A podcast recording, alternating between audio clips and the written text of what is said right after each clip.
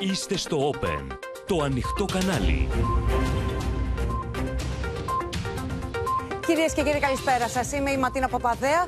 Ελάτε να δούμε μαζί τα νέα της ημέρας στο κεντρικό δελτίο ειδήσεων του Open που αρχίζει αμέσως τώρα.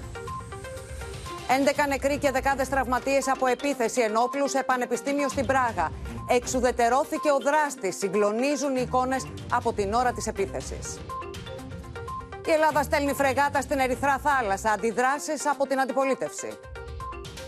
Πώς και πότε θα λειτουργήσουν τα μη κρατικά πανεπιστήμια στην Ελλάδα; Πάνω από 11% ακριβότερο φέτος το χριστουγεννιάτικο τραπέζι. Ήλιγκος από τις αυξήσεις σε λάδι και τρόφιμα.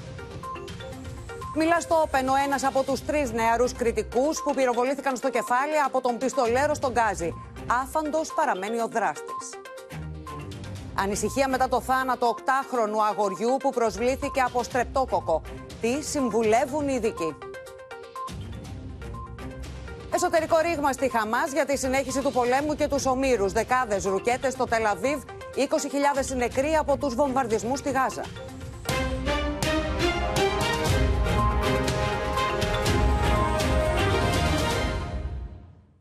Και ξεκινάμε, κυρίες και κύριοι, το δελτίο μας από το συναγερμό που σήμανε στην Πράγα, όπου λίγο νωρίτερα σημειώθηκε αιματηρή επίθεση με πυροβολισμούς στο Πανεπιστήμιο Καρόλου της τσεχικής πρωτεύουσας. Ακολούθησαν στιγμές πανικού. Σύμφωνα με τις πρώτες αναφορές, υπάρχουν 11 νεκροί και πολλοί τραυματίες, ενώ η αστυνομία έχει αποκλείσει την περιοχή γύρω από το εκπαιδευτικό ίδρυμα. Παράλληλα, όπως έγινε γνωστό, ο δράστης εξουδετερώθηκε. Συγκλονιστικές είναι εικόνες από την ώρα της επίθεσης. Έντρομοι φοιτητές εγκαταλείπουν τη Σχολή Τεχνών του Πανεπιστημίου του Καρόλου στην πλατεία Γιάννα Πάλαχ, στο κέντρο της Πράγας. Ακούγονται πυροβολισμοί. There were initial reports that there was a shooting happening at a Charles University faculty in the center of Prague. It's the Faculty of Arts. Βίντεο που κάνουν το γύρο του διαδικτύου δείχνουν πολίτες να τρέχουν σε πανικό στη γέφυρα του Καρόλου και σε άλλα σημεία της τσεχικής πρωτεύουσας. Με βάση τις πρώτες πληροφορίες μπορούμε να επιβεβαιώσουμε ότι υπάρχουν νεκροί και τραυματίες στον τόπο του συμβάντος. Σοκάρουν τα βίντεο και οι φωτογραφίες που δείχνουν το δράστη να πυροβολεί. Αλλά δείχνουν φοιτητέ του Ιδρύματο να προσπαθούν να ισορροπήσουν στην κορυφή του κτηρίου πάνω σε ένα πεζούλι προσπαθώντα να σωθούν. Breaking news this hour. A shooting in central Prague has left a number of people dead and dozens of others wounded. Uh, these are live pictures coming into us from the center of Prague where streets have been closed. People have been told to either stay indoors or leave the area. Λίγο αργότερα, ξένα μέσα κάνουν λόγο για 11 νεκρούς και 24 τραυματίες. Σύμφωνα με τις αρχές, ολόκληρη η πλατεία Γιάννα Πάλαχ και η γύρω περιοχή έκλεισε για λόγους ασφαλείας. Η αστυνομία κάλεσε τους πολίτες να μείνουν μακριά από το σημείο και να παραμείνουν σε εσωτερικούς χώρους. Ξένα μέσα αναφέρουν πως το Πανεπιστήμιο έστειλε email σε όλους τους φοιτητές και στο προσωπικό να παραμείνουν κλειδωμένοι στα γραφεία και τα δωμάτια τους. Ο Υπουργός Εσωτερικών της χώρας γνωστοποίησε λίγο αργότερα ότι ο δράστης είναι νεκρός. Σε φωτογραφία διακρίνεται πριν την εξοδοτέρωσή του. Όλα τα νεότερα από το Μακελιό στην Πράγα θα μας μεταφέρει από την αίθουσα ειδήσεων η Ιουλία Βελισσαράτου. Η Ιουλία, είδαμε δεκάδες νέους ανθρώπους να εγκαταλείπουν τρέχοντας στο Πανεπιστήμιο. Είδαμε εικόνες πανικού. Πραγματικά σε σοκ βρίσκεται η πρωτεύουσα της Αιχία Πράγα μετά την πρωτοφανή ένοπλη επίθεση που έγινε στο Πανεπιστήμιο του Καρόλου. Σύμφωνα με πληροφορίες, λοιπόν, μέχρι στιγμής οι νεκροί είναι 11 μαζί με το δράστη που εξοδετερώθηκε, ενώ οι τραυματίες έχουν αυξηθεί στους 30. Μεταξύ των θυμάτων είναι και μια γυναίκα η οποία έπεσε από το περβάζιο που είχε ανέβει, μια φοιτήτρια δηλαδή του Πανεπιστημίου και της Σχολής Καλών Τεχνών, όπου ο δράστης κατάφερε και ανέβηκε στο τέταρτο όροφο του κτηρίου και από εκεί με μακρύκανο όπλο με διόπτα άρχισε να πυροβολεί αδιακρίτως και στη συνέχεια προσπάθησε να τραπεί σε φυγή. Υπάρχει όμως και μια άλλη εκδοχή Ματίνα ότι δεν εξοδετρώθηκε από την αστυνομία, αλλά ότι αυτοκτόνησε, δηλαδή ότι έπεσε από τον τρίτο όροφο του κτηρίου, μένει να επιβεβαιωθεί. Πάντως η αστυνομία ε, είπε ότι εξοδετερώθηκε, ενώ ο δήμαρχος της πόλης είπε ότι έπεσε από το κτίριο. Πρέπει να σου πω ότι πριν από λίγο έγινε και γνωστό το όνομά του. Ονομάζεται David Kozak και εξέδωσε και ένα μανιφέστο, μία, αν θέλεις, λίστα και, μία, και ένα βίντεο, στο οποίο εξιστορεί ότι θέλει να πυροβολεί και ότι του αρέσει να Έχει το να κάνει κάνει αυτό. δηλαδή με τα κίνητρα του, του δράστη αυτό το, το Ακριβώς. στοιχείο που μας δίνεις. Ναι. Ακριβώς, αλλά απλά δεν έχει γίνει ακόμα ξεκάθαρο εάν ε, εντάσσεται σε κάποια οργάνωση τρομοκρατική ή αν είναι κάποια ακροδεξιά οργάνωση ή είναι μοναρχικός λύκος ή από μόνος του ε, ήταν ένας άνθρωπος διατραγμένος που προσπαθούσε να σκοτώσει. Σε κάθε περίπτωση αυτό μένει να διερευνηθεί. Μέχρι στιγμής πληροφορίες είναι αυτές και για ό,τι νεότερο βέβαια θα σας ενημερώσουμε. Είναι μια τραγωδία, είναι, έχει έτσι κι αλλιώς τραγικές διαστάσεις. Μένει να δούμε και όλα τα υπόλοιπα που μας περιέγραψες. Η Ιουλία Βελισσαράτου, σε ευχαριστούμε πολύ για οτιδήποτε νεότερο. Θα επανέλθουμε λοιπόν στο πρώτο μας θέμα. Αλλάζουμε, γυρίζουμε σελίδα στο δελτίο μας με φρεγάτα του πολεμικού ναυτικού. Η Ελλάδα θα συμμετάσχει στην ναυτική πολυεθνική επιχείρηση φύλακας ευημερίας που θα αναπτυχθεί στην Ερυθρά θάλασσα. Στόχος η αποτροπή επιθέσεων από τις δυνάμεις των ανταρτών Χούθη εναντίον εμπορικών πλοίων και τάνκερ, ώστε να ελαχιστοποιηθούν οι επιπτώσεις στην παγκόσμια αγορά από το κλείσιμο του περάσματος. Η Ελλάδα έχει πρωταρχικό συμφέρον για τη διατήρηση της ελευθερίας των θαλασσίων οδών, τόνισε ο Νίκος Δένδιας, ενώ αντιδράσει σε εξέφραση η αντιπολίτευση. Κατόπιν εντολής του Πρωθυπουργού Κυριάκου Μητσοτάκη, ζήτησα από τον αρχηγό ΓΕΘΑ, στρατηγό Κωνσταντίνο Φλόρο, και από τον αρχηγό του Γενικού Επιτελείου Ναυτικού, αντινάβαρχο Ιωάννη Δρυμούση, να συμμετάσχει φρεγάτα του Ελληνικού Πολεμικού Ναυτικού στην πολυεθνική επιχείρηση Prosperity Guardian για την προστασία των εμπορικών πλοίων, της ζωής των ναυτικών, της παγκόσμιας οικονομίας.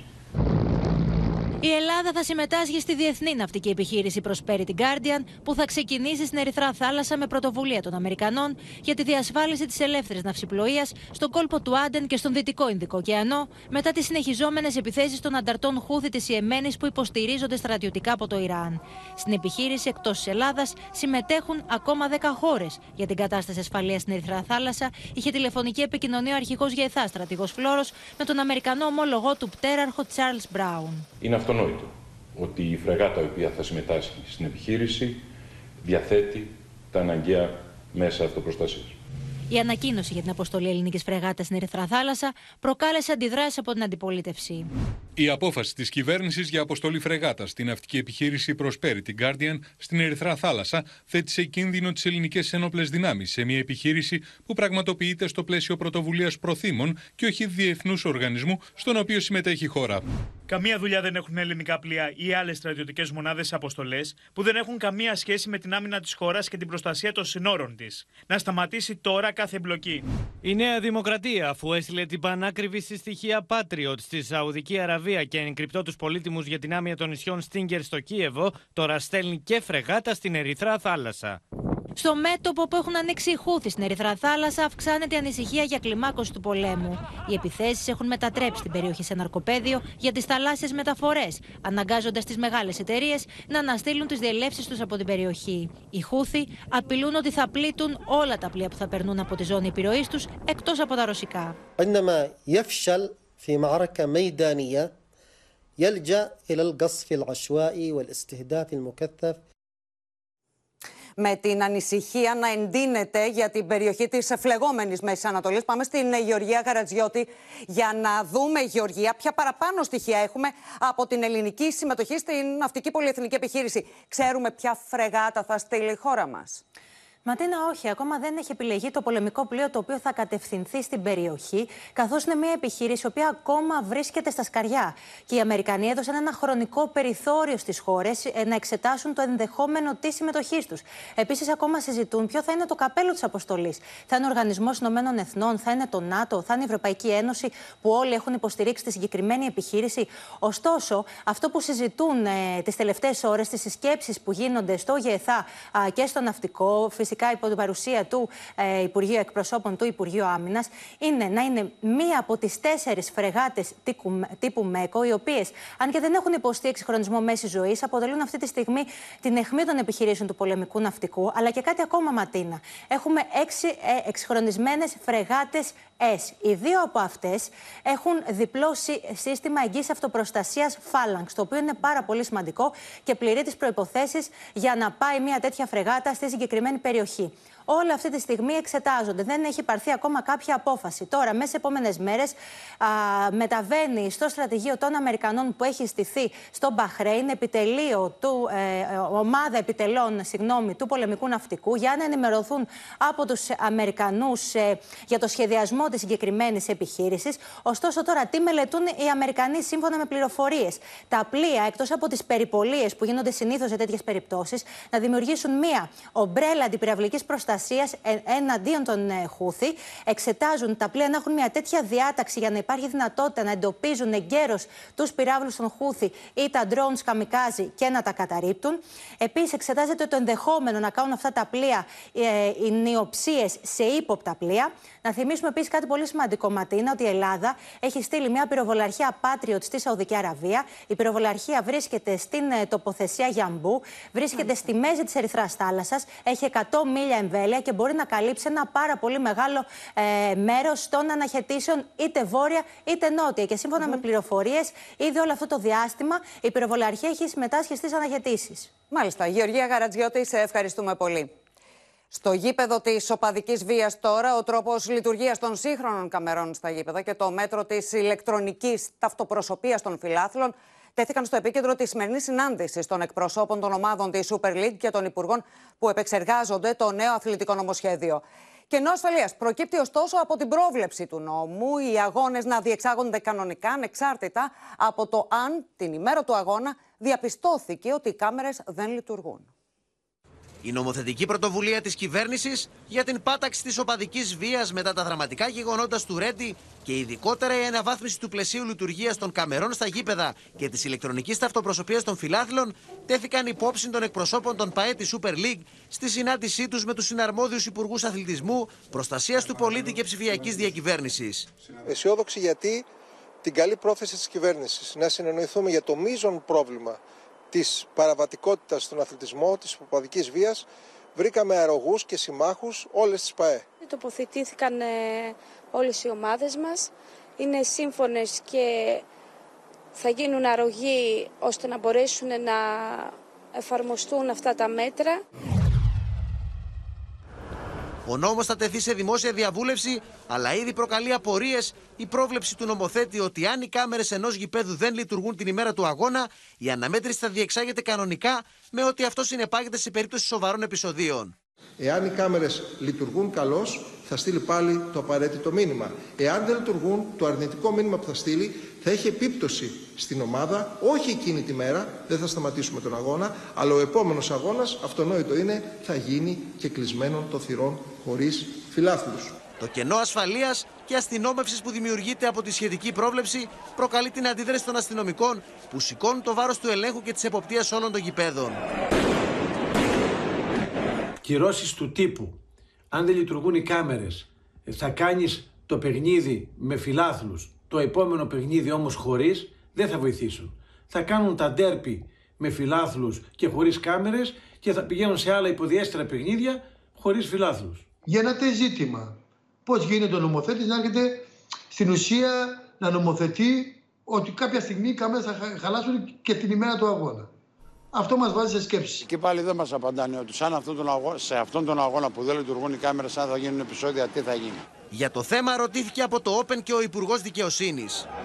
Την ημέρα επίσης που διεξάγεται ο αγώνας θα είναι εκεί για να δει αν όντως λειτουργούν κανονικά.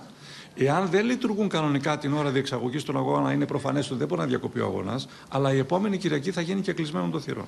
Η κυβέρνηση αναμένει τώρα τις προτάσεις των ΠαΕ για το νέο πλαίσιο εποπτείας των γηπέδων πριν οριστικοποιήσει τον νέο αθλητικό νόμο. Η αστυνομία είχε ετοιμάσει ένα πλέγμα με το πού θέλει να τοποθετηθούν οι κάμερες μέσα στα γήπεδα. Πάμε στην Μίνα Καραμίτρου που έχει όλες τις ε, πληροφορίες. Μίνα.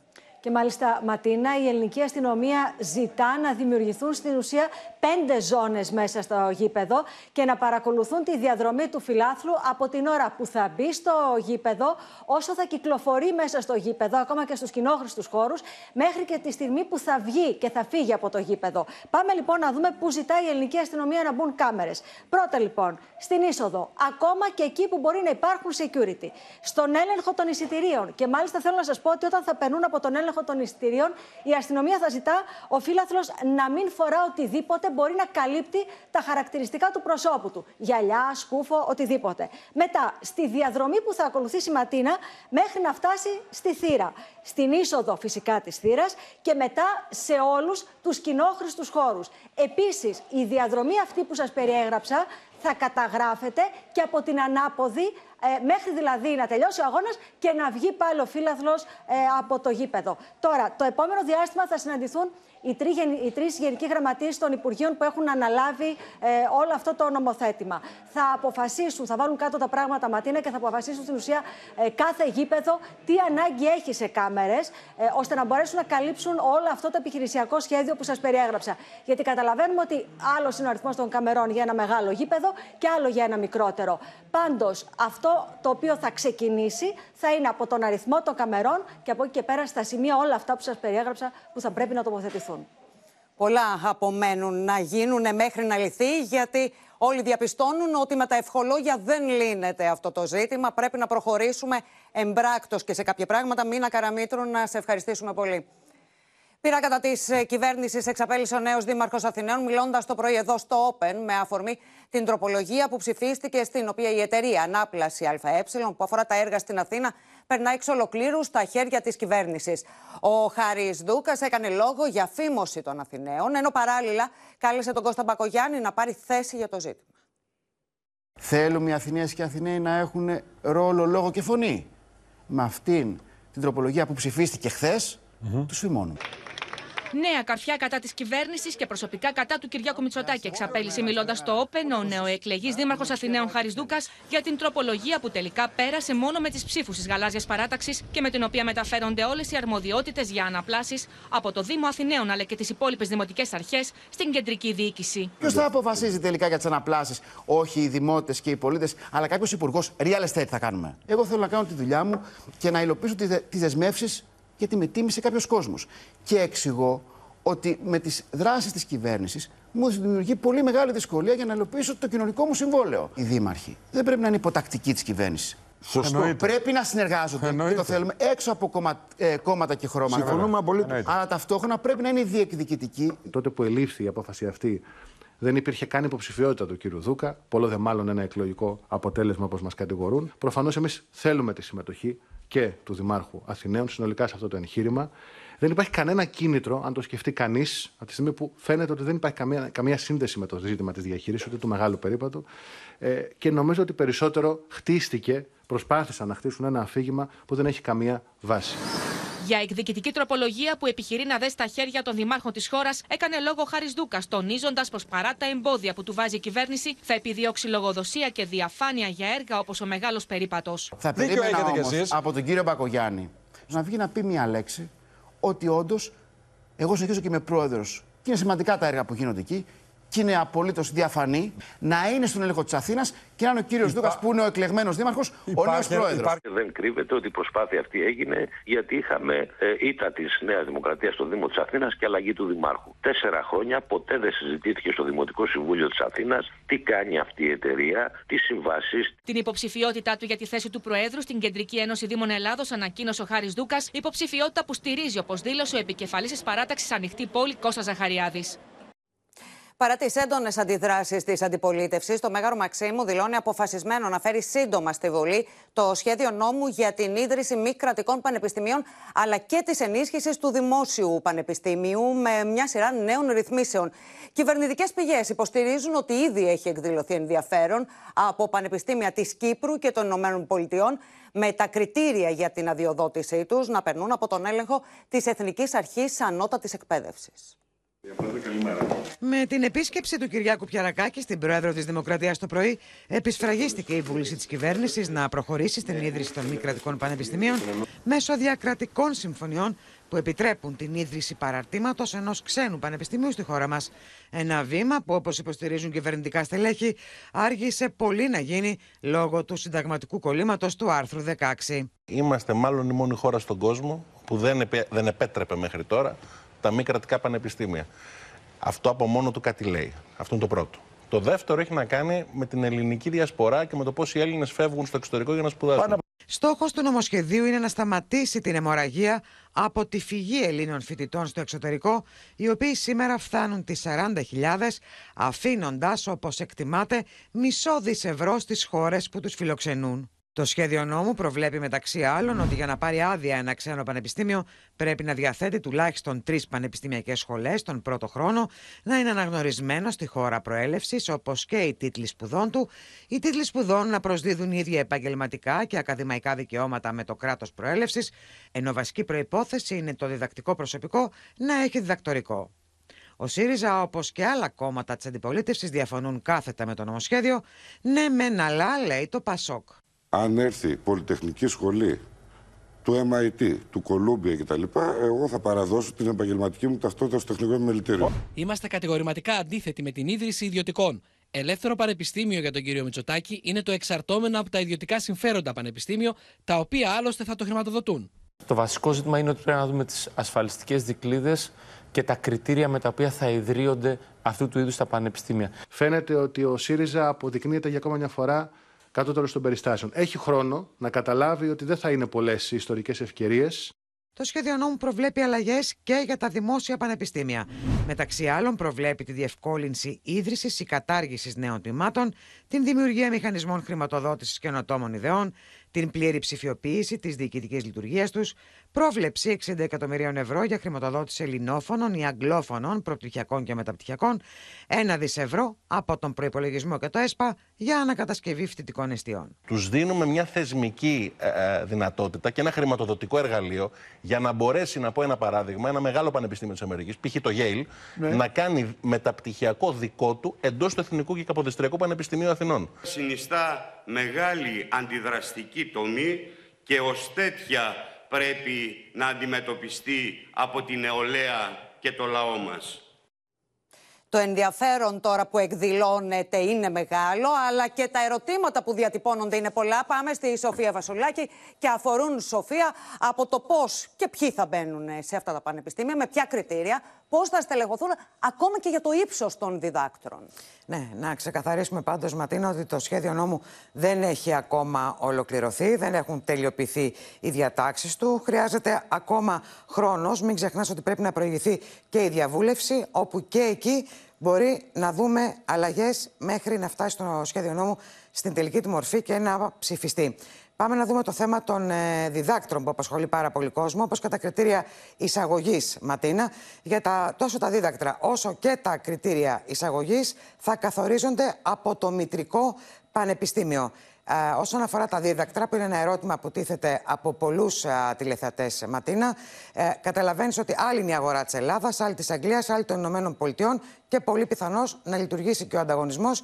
Οπότε καταλαβαίνουμε ότι δεν θα δούμε υπέρογκα δίδακτρα όπως αυτά που βλέπουμε, για παράδειγμα, στις Ηνωμένες Πολιτείες. Και ένα ακόμα πολύ βασικό γεγονός είναι ότι υπάρχει υποχρεωτικός καθορισμός αριθμού υποτροφιών ε, σύμφωνα με τον ε, νόμο που αναμένεται να φτάσει στη Βουλή και αυτό το κρατούμε, ε, υποτροφίες για πολύ καλούς μαθητές ή με βάση κοινωνικά κριτήρια. Τώρα, όσον αφορά το διδακτικό προσωπικό, ε, είναι βέβαιο ότι οι διδάσκοντες θα πρέπει να κατέχουν έναν τίτλο διδακτορικού. Από εκεί και πέρα θα δούμε αν θα υπάρχει προϋπόθεση των δημοσιεύσεων ή των ορών διδασκαλίας. Αυτό ακόμα δεν έχει τελειοποιηθεί στο νόμο.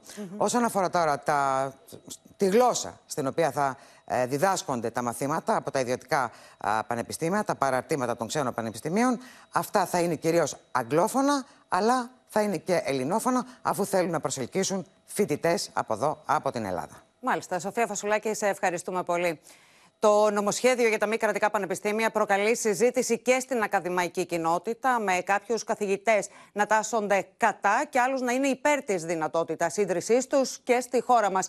Ανάλογη είναι η εικόνα και στους φοιτητές, κάποιοι εκ των οποίων υποδέχονται θερμά την αλλαγή, ενώ άλλοι εκφράζουν προβληματισμό.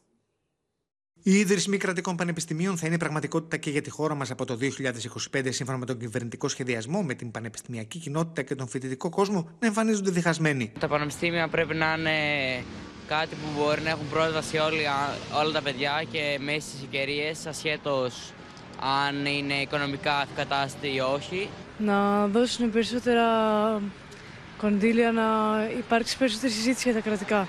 γιατί στα κρατικά πανεπιστήμια πολλά υπολειτουργούν. Υπάρχουν όμως και εκείνοι που βλέπουν το νομοσχέδιο θετικά. Όπως λένε, θα δώσει την ευκαιρία σε παιδιά που σπουδάζουν σε ιδιωτικά πανεπιστήμια του εξωτερικού να μην φύγουν από την Ελλάδα. Σίγουρα θα μπορούν ε, τα παιδιά αντί να πάνε εκτός Ελλάδος να σπουδάσουν, να σπουδάσουν εδώ με ίσως λιγότερα χρήματα. Άμα τα πανεπιστήμια είναι διαχειρίζονται όλα τα άτομα με τον ίδιο τρόπο και όχι επειδή κάποιος έχει την οικονομική άνεση να έχει ένα αντίστοιχο πτυχίο χωρίς να καταβάλει κάποια προσπάθεια, τότε θεωρώ δεν υπάρχει πρόβλημα. Στο κάτω-κάτω για όλους υπάρχει χώρος. Επιφυλάξεις εκφράζουν και καθηγητές. Τα μπακέρα είναι αλλού. Είναι στην δημιουργία παράλληλων δρόμων εμπορευματοποίησης της παρεχόμενης τριτοβάθμιας εκπαίδευσης. Τα δίδακτρα. Αυτά είναι αγαπητοί φίλοι και φίλες η ουσία της συζήτησης. Για νομοσχέδιο ιστορικής σημασίας κάνει λόγο ο πρώην πρίτανης του Απιθύτα Νίκος Παπαϊωάννου. Η παρουσία αυτών των ιδρυμάτων εκτός όλων των άλλων ενισχύει τον ευγενή ακαδημαϊκό ανταγωνισμό που ως αποτέλεσμα θα έχει την παροχή παιδείας ακόμη υψηλότερου επίπεδου. Για κάποιους που διδάσκουν εκτός Ελλάδας, είναι ευκαιρία, λένε, η χώρα μας να γίνει παγκόσμιο πανεπιστημιακό ερευνητικό κέντρο. Για παράδειγμα, εγώ βρίσκομαι σε ένα πανεπιστήμιο στην Κύπρο, το οποίο είναι μετά από 15 χρόνια λειτουργίας στα 500 καλύτερα του κόσμου. Αυτό το πράγμα ε, δεν μπορεί να, να το αγνοήσει η Ελλάδα. Όλοι περιμένουν να τεθεί σε διαβούλευση στις αρχές Ιανουαρίου για να δουν αναλυτικά όλες τις πτυχές του νομοσχεδίου. Στο θέμα του γάμου και της τεκνοθεσίας των ομόφυλων ζευγαριών, την έντονη διαφωνία της εξέφρασε η Εκκλησία της Ελλάδος με εγκύκλιο που απέστειλε στις Μητροπόλεις. Ακούμε με σεβασμό τις απόψεις της Εκκλησίας, ταυτόχρονα όμως εφαρμόζουμε τις πολιτικές μας, λέει η κυβέρνηση. Να σέβονται τον πατέρα μας και τη μάνα μας, τα μνήματα των γονέων μας. Να μάθουν να τα σέβονται επιτέλους. Να αφήσουν τις Αμερικανιές. Εδώ είναι Ελλάδα. Την ώρα που ο Μητροπολίτης Φιώτητο Σιμεών εξαπέλυε κεραυνούς κατά του γάμου και της τεκνοθεσία των ομόφυλων ζευγαριών, την αντίθεσή της με σκληρή γλώσσα εξέφραζε και η Ιερά Σύνοδος με εγκύκλειό τη προς τη Μητροπόλη. Τα παιδιά δεν είναι ούτε κατοικίδια ζώα συντροφιάς για όποιον θέλει να νιώσει κηδεμόνας, ούτε αξεσουάρ που θα επισημοποιήσουν ή θα καταστήσουν κοινωνικά αποδεκτή μια ομόφυλη συμβίωση.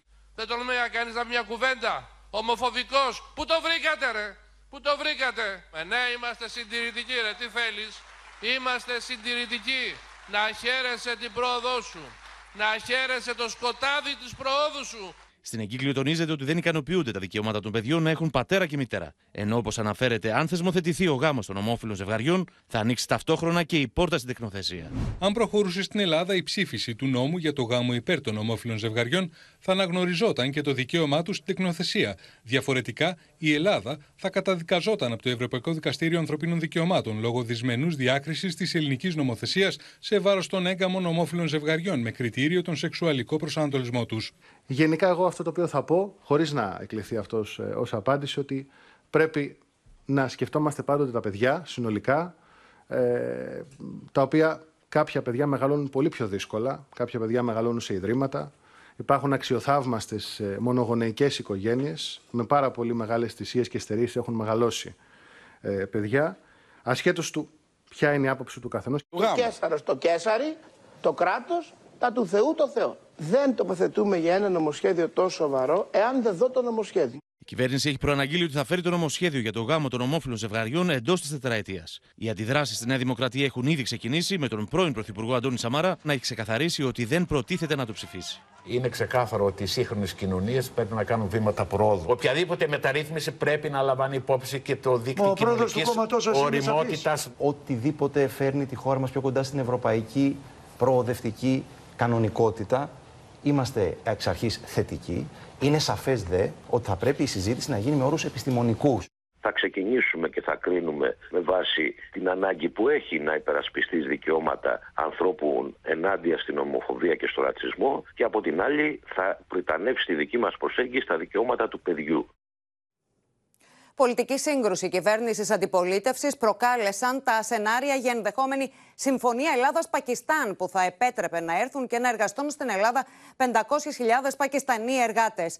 Ο Άδωνης Γεωργιάδης, που επικρίθηκε από την αντιπολίτευση, διέψευσε ότι υπάρχει συμφωνία με το Πακιστάν. Το ίδιο και ο Πακιστανός Υπουργός με δεύτερη ανάρτησή του. Ωστόσο, ο Στέφανος Κασαλάκη επανήλθε αμφισβητώντας τις διαψεύσεις. Ο Άδωνης Γεωργιάδης διαψεύδει ότι υπάρχει αυτή τη στιγμή συμφωνία μεταξύ Ελλάδας και Πακιστάν για την υποδοχή 500.000 Πακιστανών εργατών στην Ελλάδα. Ω προς συμφωνία διακρατική με το Πακιστάν για εισαγωγή εργατών, εν γέννη, σας λέω, δεν υπάρχει αυτή τη στιγμή κάτι τέτοιο. Ο Υπουργός σημειώνει ωστόσο πως η Ελλάδα χρειάζεται εργατικά χέρια τα οποία θα έρθουν με διακρατικές συμφωνίες καταρχήν με τρεις χώρες. Οι χώρε με τις οποίες είμαστε έτοιμοι να υπογράψουμε συμφωνία είναι η Γεωργία, η Μολδαβία και η Ινδία και οι αμέσως επόμενες θα είναι οι Φιλιππίνες, το Βιετνάμ και η Αρμενία. Μάλιστα. Δεν είναι το Πακιστάν στις πολιτικές μας προτεραιότητες. Το θέμα έχει προκαλέσει σφοδρή σύγκρουση με την αντιπολίτευση. Η αρχική ανάρτηση Πακιστανού Υπουργού που συνάντησε τον Άδωνη Γεωργιάδη και μίλησε για συμφωνία έλευσης 500.000 Πακιστανών εργατών στην Ελλάδα διαψεύστηκε με νεότερη ανάρτηση μία ημέρα μετά. Ωστόσο, ο Στέφανος Κασελάκης επιτέθηκε στον Υπουργό Εργασίας ζητώντας απαντήσεις από τον Πρωθυπουργό. Λέτε ο Υπουργός Επικρατείας του Πακιστάν να φαντάστηκε ο ίδιος τον αριθμό 500.000. Ή λέτε να μπέρδεψε τα αγγλικά του όταν ο ίδιος έχει σπουδάσει στο Λονδίνο και έχει απέναντί του το Λαντζέρι in the cuisine του Άδωνη Γεωργιάδη; Ναι. Λυπούμε που χάλασα έστω για λίγα λεπτά τις ωραίες διακοπές του κυρίου Κασελάκη στο όμορφο Παρίσι. Είναι ντροπιαστικό ο αρχηγός αντιπολίτευσης να αναφέρεται στην πρώτη ανάρτηση του Υπουργού του Πακιστάν και να αγνοεί τη δεύτερη που ακυρώνει την πρώτη. Και να ζητά το απαντήσει ο Μητσοτάκης. Επαναλαμβάνω την ερώτησή μου στον Πρωθυπουργό. Συζήτησε ο Υπουργός του για 500.000 εργάτες με τον Πακιστανό Υπουργό. Ναι ή όχι; Και αν ναι, το έκανε με την άδειά του; Ψέματα για τις μειώσεις φόρων, ψέματα για τις υποκλήσεις του Ερντογάν και πλέον ψέματα και για την ατζέντα Ισλαμαμπάτ. Θα χρειαστεί η Ελλάδα εισαγωγή εργατικών χειρών; Μάλιστα θα χρειαστεί. Ναι. Και άρα γι' αυτό κάνουμε τις διακρατικές συμφωνίες. Γιατί από 6, 16, 26, mm. όσες χρειαστούμε από λίγους από κάθε χώρα. Δεν πρώτα να επαναφέρουμε από μία χώρα εκατοντάδες χιλιάδες. Εξιτήριο πήρε από το νοσοκομείο ένας από τους τραυματίες κριτικούς από τη δολοφονική επίθεση στον Γκάζι, ενώ οι άλλοι δύο νεαροί συνεχίζουν να νοσηλεύονται. Στις πρώτες του δηλώσεις στο Open, ο 29χρονο αναφέρει πως είναι καλά και χρειάζεται χρόνο να αναρρώσει πλήρως. Την ίδια ώρα, οι έρευνες για τον εντοπισμό του αδίστακτου πιστολέρου συνεχίζονται. Λίγες μόλις ώρες μετά την έξοδό του από το νοσοκομείο, ο ένας εκ των τραυματιών από τη δολοφονική επίθεση στον Γκάζι μιλάει στο Open για την κατάσταση της υγείας του, αλλά και του αδερφού του, ο οποίος συνεχίζει να δίνει τη δική του μάχη στη μονάδα εντατικής θεραπείας. Δεν ξέρω, πέρα από αυτά που γνωρίζετε, έχουν πάει τώρα οι δικοί μου στο νοσοκομείο. Δεν γνωρίζω τίποτα παραπάνω. Μόνο εγώ έχω βγει εκτός οι άλλοι δύο είναι μέσα. Ο 29χρονο είχε μεταφερθεί από τη μονάδα αυξημένης φροντίδας σε απλή κλίνη, καθώς η κατάσταση της υγείας του είχε εμφανίσει βελτίωση. Τελικά το απόγευμα της Τετάρτης πήρε εξιτήριο από το νοσοκομείο Γεννηματάς. Εγώ είμαι έτοιμος. Εγώ είμαι καλά. Χρόνο ανάρρωσης χρειάζομαι και είμαι εντάξει. Η αστυνομία έχει λάβει ήδη καταθέσεις και από τους τρεις, ενώ ο 29χρονο περιμένει να επιστρέψει στην Κρήτη μετά την περιπέτεια που έζησε. Αυτό που αναφέρουν οι πληροφορίες είναι ότι τις επόμενες ημέρες οι γιατροί θα προσπαθήσουν να ξεκινήσουν σταδιακά τη διαδικασία αφύπνισης του 34χρονου αδερφού του, προκειμένου να δουν πώς αντιδρά ο οργανισμός του ύστερα από τη δεύτερη πολύ ωραία επέμβαση, την οποία υποβλήθηκε για να του αφαιρεθεί η σφαίρα από το κεφάλι. Όσον αφορά στον 28χρονο φίλο του, εκείνος θα παραμείνει για λίγο ακόμα στο νοσοκομείο Γεννηματάς, όπου και νοσηλεύεται, και σύμφωνα με πληροφορίες, οι γιατροί θα προχωρήσουν σε νέα χειρουργική επέμβαση στη Γνάθο. Στα ίχνη του 37χρονου πιστολέρο βρίσκονται οι αρχές, καθώς σύμφωνα με πληροφορίες παραμένει κρυμμένος στη χώρα μας και δεν έχει διαφύγει στην Αλβανία.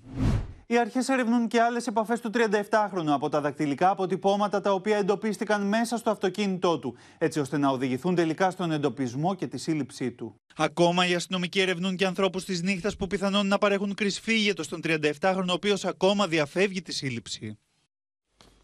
Πρόστιμο που υπερβαίνει τα 41 εκατομμύρια ευρώ επέβαλε πριν από λίγο η Επιτροπή Ανταγωνισμού σε πέντε τράπεζες και στην Ελληνική Ένωση Τραπεζών. Ο Γιάννης Φόσκολο είναι κοντά μας και θα μας πει περισσότερα, Γιάννη. Ναι, Ματίνα, έχουμε λοιπόν ένα πρόστιμο 41,75 εκατομμύρια ευρώ, το οποίο επιβάλλει η Επιτροπή Ανταγωνισμού σε πέντε εμπορικές τράπεζες και στην Ελληνική ε, Ένωση Τραπεζών. Τράπεζα Πυραιό, Εθνική Τράπεζα, Alpha Bank, Eurobank και Attica Bank και Ελληνική Ένωση Τραπεζών. Είναι λοιπόν αυτό το πρόστιμο το αποτέλεσμα αυτεπάγγελτης έρευνας, η οποία ξεκίνησε το 2019 και κατέληξε σε ένα συμβιβασμό ανάμεσα ανάμεσα στις τράπεζες και στην Επιτροπή Ανταγωνισμού. Η έρευνα αυτή εστιάστηκε κυρίως στις προμήθειες Ματίνα που πληρώνουμε όταν σηκώνουμε λεφτά από μηχανήματα ATM και χρησιμοποιούμε κάρτα άλλης τράπεζας. Δηλαδή, πάμε να σηκώσουμε λεφτά με μία κάρτα άλλης τράπεζας. Εκεί λοιπόν εστιάστηκε. Είναι το διατραπεζικό σύστημα. Εκεί, αυτό, εκεί ναι. λοιπόν εστιάστηκε η έρευνα της Επιτροπής Ανταγωνισμού και μάλιστα εκτός από το πρόστιμο, η Επιτροπή Ανταγωνισμού επιβάλλει και στις εμπορικές τράπεζες να μειώσουν αυτές τις προμήθειες και μάλιστα σημαντικά από 1η Ιανουαρίου του 2024.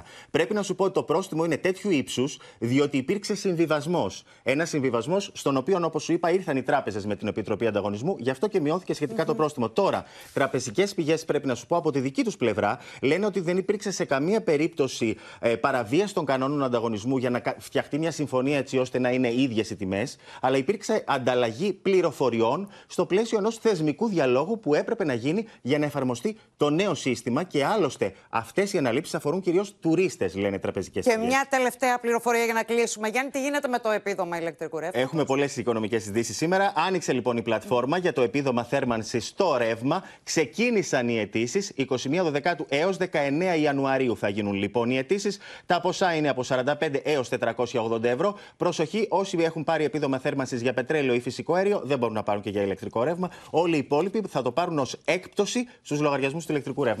Γιάννη Φόσκολα, σε ευχαριστούμε πολύ.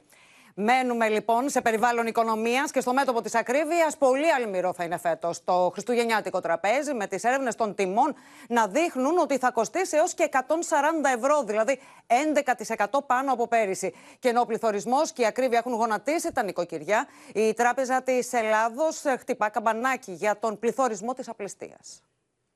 Δεν υπάρχει κάτι να μην ε, έχει ακριβήνει. Σε περικοπές και εξαντλητική έρευνα αγοράς προχωρούν οι καταναλωτές για να ψωνίσουν τα απαραίτητα για το χριστουγεννιάτικο τραπέζι, που φέτος θα είναι ιδιαίτερα αλμυρό. Παίρνουμε λιγότερα. Αντί για κιλό παίρνουμε τρία τέταρτα ή μισό κιλό. Από πέρσι είναι πιο ακριβά, σίγουρα. Το, τουλάχιστον, να μην πω πολλά, αλλά γύρω στα 20% σίγουρα. Σύμφωνα με την έρευνα της Ελληνικής Συνομοσπονδίας Εμπορίου και Επιχειρηματικότητας, το κόστος φέτος θα κυμανθεί από 103,10 έως 140,76 ευρώ, αυξημένο κατά 10,8 έως 11,4% σε σύγκριση με το 2022. Τα αρνιά και τα κατσίκια είναι ένα ανεβασμένο από προχθές ένα ευρώ επάνω. Τα χοιρινά δε, τα χοιρινά δε έχουν πάει στα ύψη. Το λάδι έτσι φύγει, το τυρί έτσι φύγει, το γάλα έτσι φύγει. Δεν υπάρχει πρώτη ύλη βασικά. Αυτό είναι το πρόβλημα. Κάθε χρόνο και χειρότερα. Οι μεγαλύτερες ανατιμήσεις σε σχέση με πέρσι καταγράφονται σε ελαιόλαδο 62%, μήλα 36,6%, αρνί 22,9%, πατάτες 21,5%, κρασί 21,2% και γαλοπούλα 21,1%. Η αγοραστική δύναμη του καταναλωτικού κοινού δεν είναι αυτή που είχαμε τα προηγούμενα χρόνια. Δεν έχουμε χάσει τους πελάτες μας. Χάθηκε το εισόδημα των πελατών μας. Η ακρίβεια πραγματικά είναι ένα τέρας α, που δαγκώνει, αλλά αυτός που την εκκινεί με τον α, πληθωρισμό βουλημίας, με τον α, πληθωρισμό εσχροκέρδειας, έχει ονοματεπώνυμο ευθύνης και είναι η κυβέρνηση της Νέας Δημοκρατίας. Και ενώ ο πληθωρισμός και η ακρίβεια έχουν γονατίσει τα νοικοκυριά, η Τράπεζα της Ελλάδας χτυπά καμπανάκι για τον πληθωρισμό της απληστίας, ζητώντας εντατικοποίηση των ελέγχων και ενίσχυση του ανταγωνισμού. Σύμφωνα με την Κεντρική Τράπεζα, το μερίδιο καθαρού κέρδους των επιχειρήσεων παρέμεινε σημαντικά υψηλότερο το πρώτο τρίμηνο του 2023 σε σχέση με το πρώτης πανδημίας επίπεδό του το 2019. Στην υπόθεση τώρα του προφυλακισμένου εκλεγμένου δημάρχου Χιμάρας, Φρέντι Μπελέρη, υπάρχουν νέες εξελίξεις.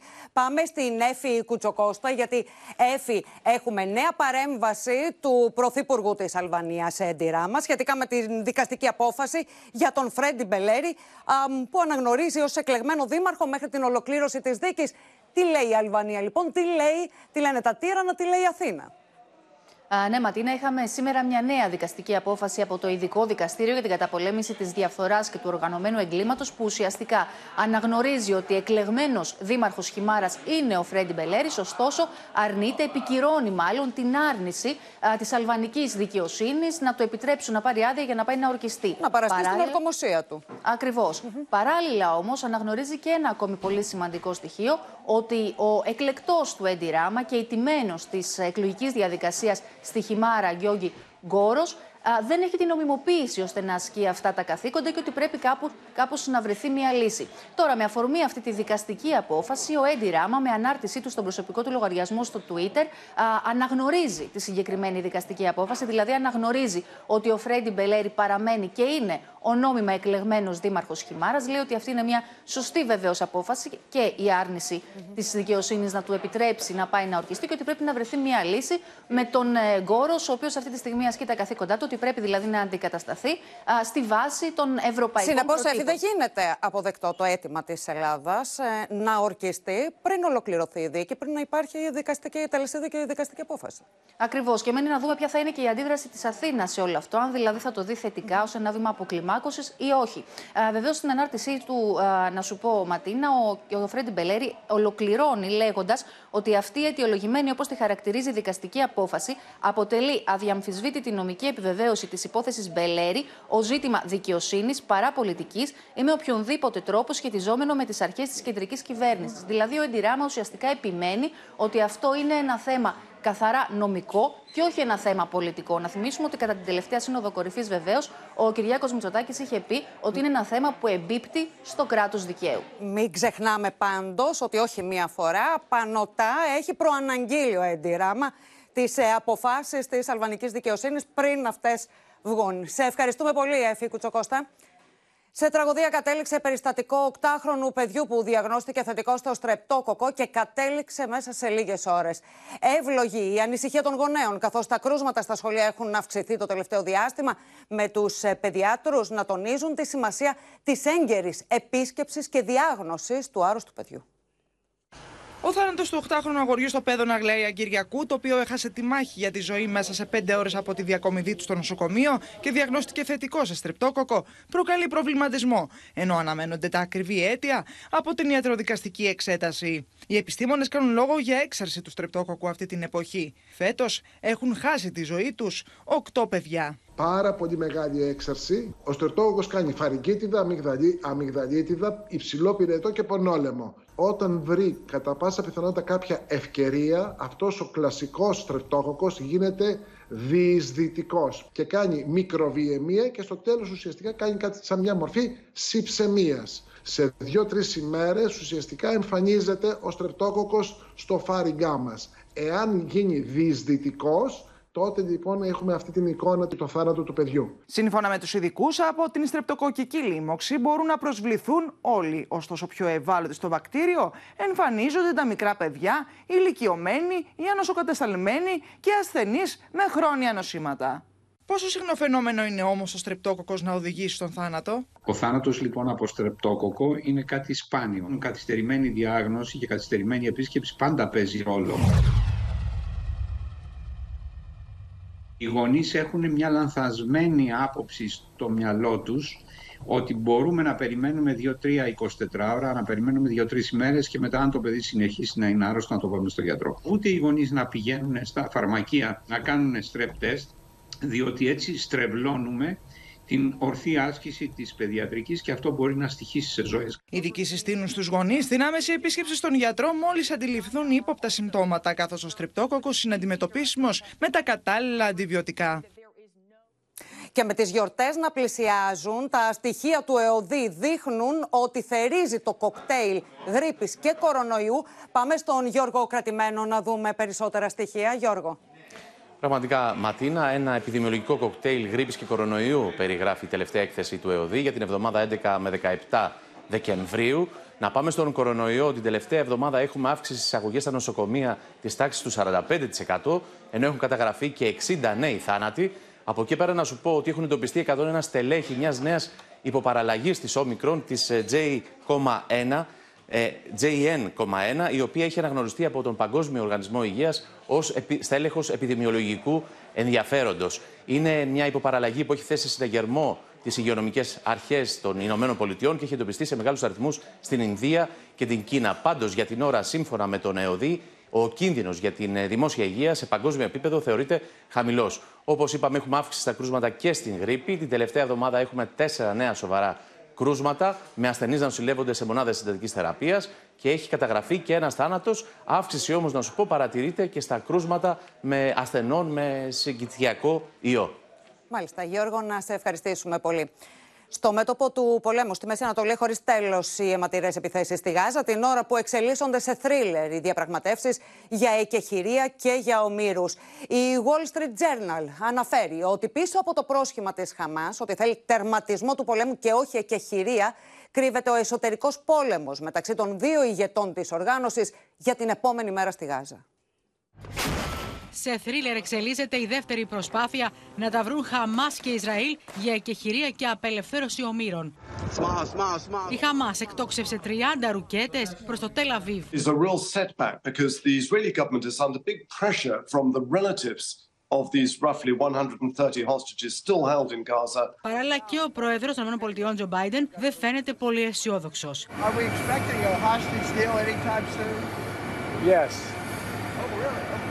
Well, well, well where?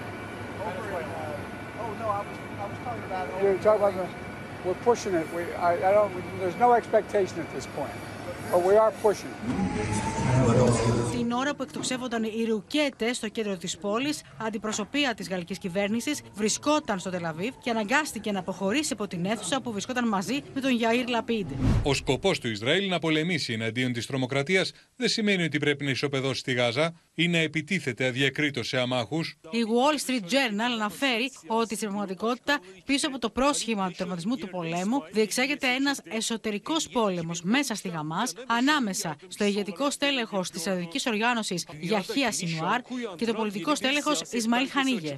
What is striking to me is that even as, again, we hear uh, many countries urging the end to uh, this conflict, which we would all like to see, I hear virtually no one saying, demanding of Hamas that it stop hiding behind civilians, that it lay down its arms, that it surrender. Οι πολίτες της Ράφα και της Χαν Ιουνίς έχουν πληρώσει βαρύ φόρο αίματος. Μόνο χθες οι Ισραηλινοί έπληξαν 230 στόχους. Ο αριθμός των νεκρών έχει ξεπεράσει τις 20.000. I wish for a complete ceasefire and for an end to the death and suffering. Τεταμένη παραμένει η κατάσταση τόσο στη Δυτική Όχθη όσο και στο Νότιο Λίβανο μεταξύ Ισραήλ και Χεσμολάχ. Στις Ηνωμένες Πολιτείες, ο Ντόναλτ Τραμπ βρίσκεται στο επίκεντρο σκληρής κριτικής για την πρόσφατη δήλωσή του για τους μετανάστες, ενώ δεν έχει κάνει κανένα σχόλιο για την απόφαση του δικαστηρίου του Κολοράντο. Και όλα αυτά την ώρα που ο Τζο Μπάιντεν περνά στην αντεπίθεση για την εισβολή στο Καπιτόλιο. Ο Ντόναλτ Τραμπ για άλλη μια φορά ταράζει τα νερά. Σε προεκλογική του ομιλία στη Ραϊόβα, επανέλαβε την πάγια θέση του για τους μετανάστες, όμως διέψευσε ότι έχει διαβάσει το βιβλίο του Χίτλερ. And it's true. They're destroying the blood of our country. That's what they're doing. They're destroying our country. They don't like it when I said that. And I never read Mein Kampf.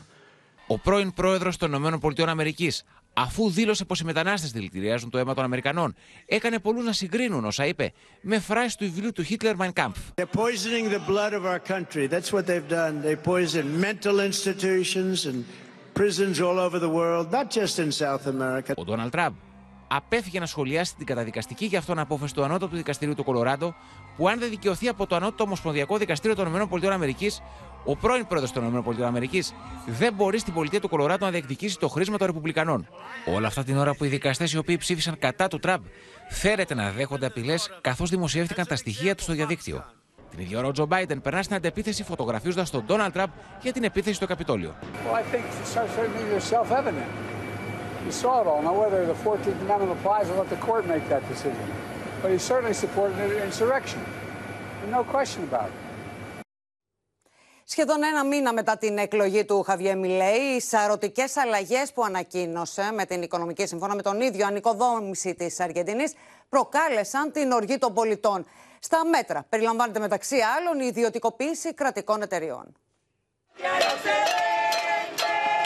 Εκατοντάδες διαδηλωτές κατέκλυσαν τους δρόμους του Μπουένο Άιρε αντιδρώντα για πρώτη φορά στις σκληρές πολιτικές λιτότητας του νέου Προέδρου Μιλέη.